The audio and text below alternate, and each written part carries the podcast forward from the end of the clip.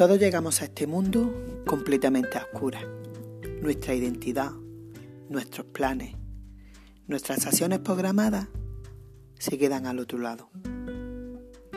Ahora nos toca recorrer el camino, lleno de piedras, espinas y fango, que nos sacudirá bien fuerte para reconectarnos con nuestra esencia. Y te estarás preguntando, ¿cómo puede ser que nos hayamos olvidado de nuestra identidad? Muy sencillo. Si al nacer recordáramos quiénes somos, no cumpliríamos con aquello que nuestro círculo de conjunto de almas dijimos hacer. Para entender el amor incondicional, tenemos que pasar por situaciones verdaderamente duras, para así comprobar su gran significado. Una pieza clave para lograr este entendimiento es el perdón. Y es que esa gran acción es algo que nos sigue, que nos sigue costando mucho a los seres humanos. El significado del perdón lo tenemos muy distorsionado. Perdonar no significa que tengas que volver a traer a esa persona a tu vida.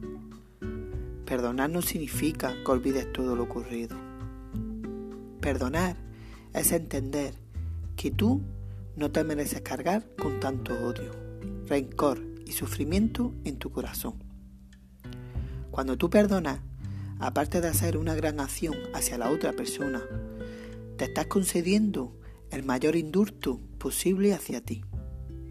Porque te estás liberando de muchos sentimientos insanos, que lo único que estaban haciendo eran destruirte. Y sin darte cuenta, te estabas convirtiendo en la persona que tanto daño te hizo. Ahora te pregunto, ¿merece la pena arruinar tu vida?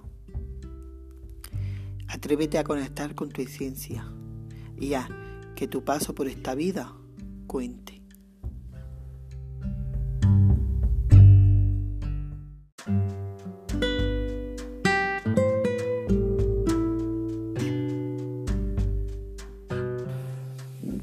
Bienvenidos una semana más a esta nueva sesión.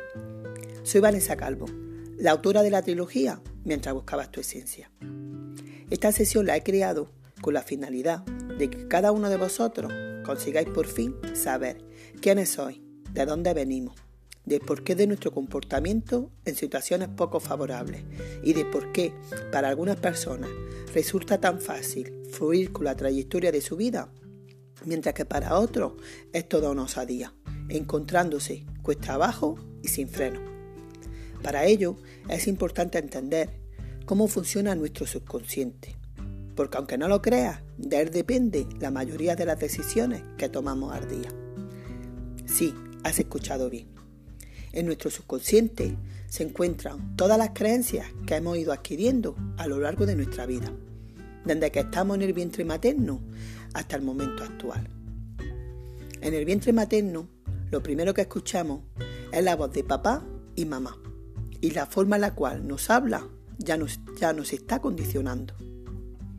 En la infancia, en nuestros primeros años en el cole, en nuestra adolescencia, en nuestro círculo de amistades y, cómo no, en las relaciones familiares. La forma en la que todas esas personas han ido hablándonos es lo que ha condicionado nuestras creencias. Te voy a poner un ejemplo.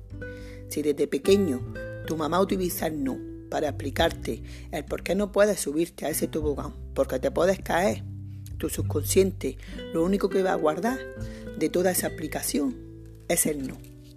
Si ella utiliza el no por delante cada vez que necesita explicarte algo, está arraigando más aún en ti el no y por lo tanto está creándote una creencia limitante. Ella, por supuesto, en realidad está ejerciendo de madre, evitando cualquier peligro para ti.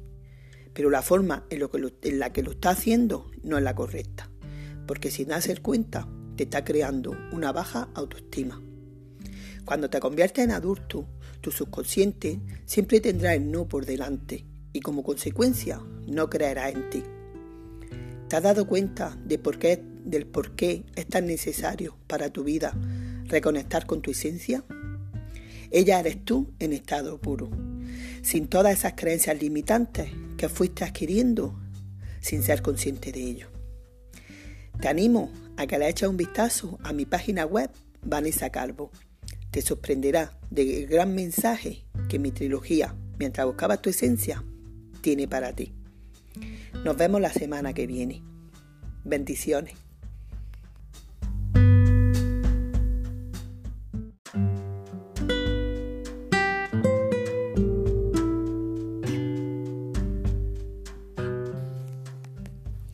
Buenos días y bienvenidos una semana más a este momento que me conecta con vosotros. Soy Vanessa Calvo, la autora de la trilogía Mientras buscabas tu esencia. Hoy quisiera preguntaros, ¿qué es para vosotros el amor? Muchos estaréis pensando que os gustaría vivir un amor de película, que os encantaría encontrar a esa persona por la cual sintierais mariposa en el estómago Muchos pensáis que el amor es vuestra vía de escapatoria a la soledad. Y es ahí donde os estáis equivocando.